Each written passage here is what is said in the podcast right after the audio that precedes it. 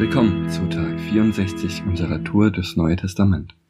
Ich bin Dominik und lese uns heute aus Römer 12 die Verse 1 und 2 und 9 bis 21. Weil Gott uns solches Erbarmen geschenkt hat, liebe Geschwister, ermahne ich euch nun auch, dass ihr euch mit Leib und Leben Gott als lebendiges und heiliges Opfer zur Verfügung stellt. An solchen Opfern hat er Freude und das ist der wahre Gottesdienst. Und richtet euch nicht nach den Maßstäben dieser Welt, sondern lasst die Art und Weise, wie ihr denkt, von Gott erneuern und euch so umgestalten, dass ihr prüfen könnt, ob etwas Gottes Wille ist, ob es gut ist, ob es Gott gefallen würde und ob es zum Ziel führt. Ab Vers 9. Liebe muss echt sein, ohne Heuchelei.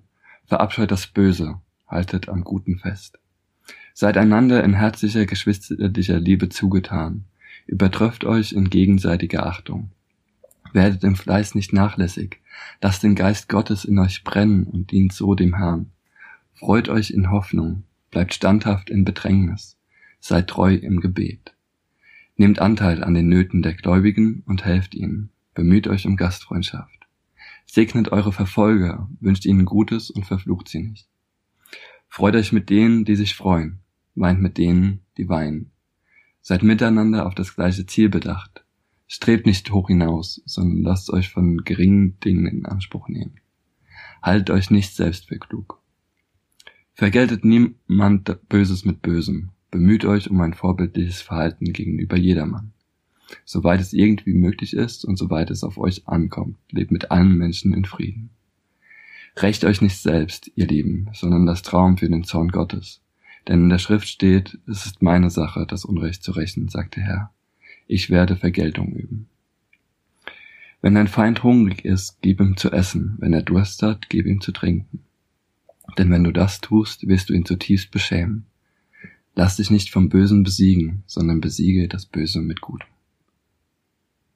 Im ersten Teil dieses Kapitels spricht Paulus die völlige Hingabe unseres Lebens an Gott an, uns mit Leib und Leben als lebendiges Dankopfer zur Verfügung zu stellen.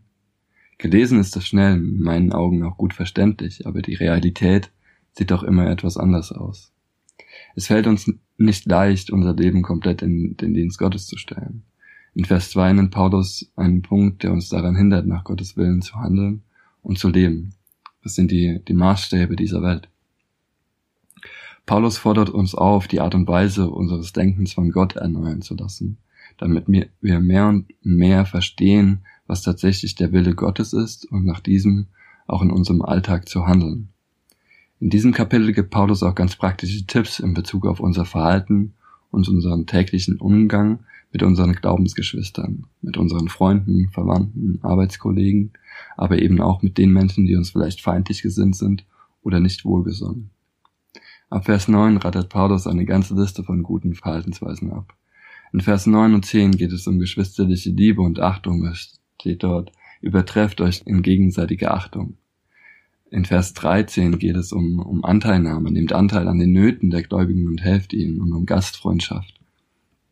In Vers 16 geht es um Demut und Unterordnung, sich auch nicht so schade zu sein für, für geringere Dienste. In Vers 18 geht es um Vergeltung, wie wir eigentlich damit umgehen sollten. Es steht dort, vergeltet nicht Böses mit Bösem. Wir sollen stattdessen um Frieden bemüht sein mit jedem, wirklich jedem, sofern es an uns liegt. In Vers 19 geht es um Rache. Wir sollen Raum für die Gerechtigkeit Gottes lassen, anstatt uns unsere eigene Gerechtigkeit zu verschaffen und uns selbst zu rächen. Ich denke, das sind ganz praktische Tipps, die Paulus uns hier mit an die Hand gibt, wie wir unser Verhalten prüfen können, ob wir so handeln, weil das etwas ist, was Gemeinschaft fördert und Gemeinschaft wohltut. Und so oft stehen wir Konfliktsituationen gegenüber oder vergessen das auch. Und ich denke, es ist gut, wenn wir uns ab und zu mal Zeit nehmen, nochmal drüber nachzudenken, wie gehen wir mit Menschen um in unserer Gemeinde, wie gehen wir mit Menschen um in, an unserem Arbeitsplatz, wie gehen wir mit Menschen um in unserer Familie? Und wie gehen wir mit Menschen um, die wir vielleicht auch nicht so gut leiden können oder die schwierig sind weil Paulus beschreibt hier schon Situationen, die für uns auch schwierig sein könnten, aber wie wir dort eigentlich handeln sollten. Und ich denke, es ist etwas, was im Geist von Jesus auch, auch ist und wo wir mit unserem Leben so ein Dankopfer für Gott sein können mit unserem lebendigen Leben, also nicht geopfert zu werden und sterben zu müssen, wie das im Alten Testament öfters war, bei, bei, bei Opfertieren, die zum, zum Dank auch geopfert wurden, aber mit unserem lebendigen Leben ein Dank oder ein Zeugnis auch zu sein, ein, ein Vorbild für andere zu sein und ein Abbild von dem, was, was Jesus uns auch vorgelebt hat. Ich denke, das ist was, wonach man streben kann und was eben auch Gott gefällt, so wie es in Vers 1 auch steht. Und was ganz am Ende noch geschrieben steht, ich habe es vorhin schon gelesen, in Vers 21, das war die Jahreslose, ich glaube von vor zwei Jahren, bin ich mir ganz sicher, lass dich nicht vom Bösen besiegen, sondern besiege das Böse mit Gutem. Also oft in Situationen auch daran zu denken, wenn so viel Böses irgendwie da ist, vielleicht auch in unserem Herz und wir, wir vielleicht auch ein böses Herz haben, versuchen das Gute darin zu sehen, aber auch nicht zu heucheln, das steht auch in Vers Vers 9, Liebe muss echt sein, ohne Heuchelei. Verabscheut das Böse. Haltet am Guten fest, also wirklich daran festzuhalten. Dazu möchte ich dich ermutigen, das im, im weiteren Leben dir immer mal wieder auch die Gedanken darüber zu machen, aber immer am Guten festzuhalten. Sei gesegnet.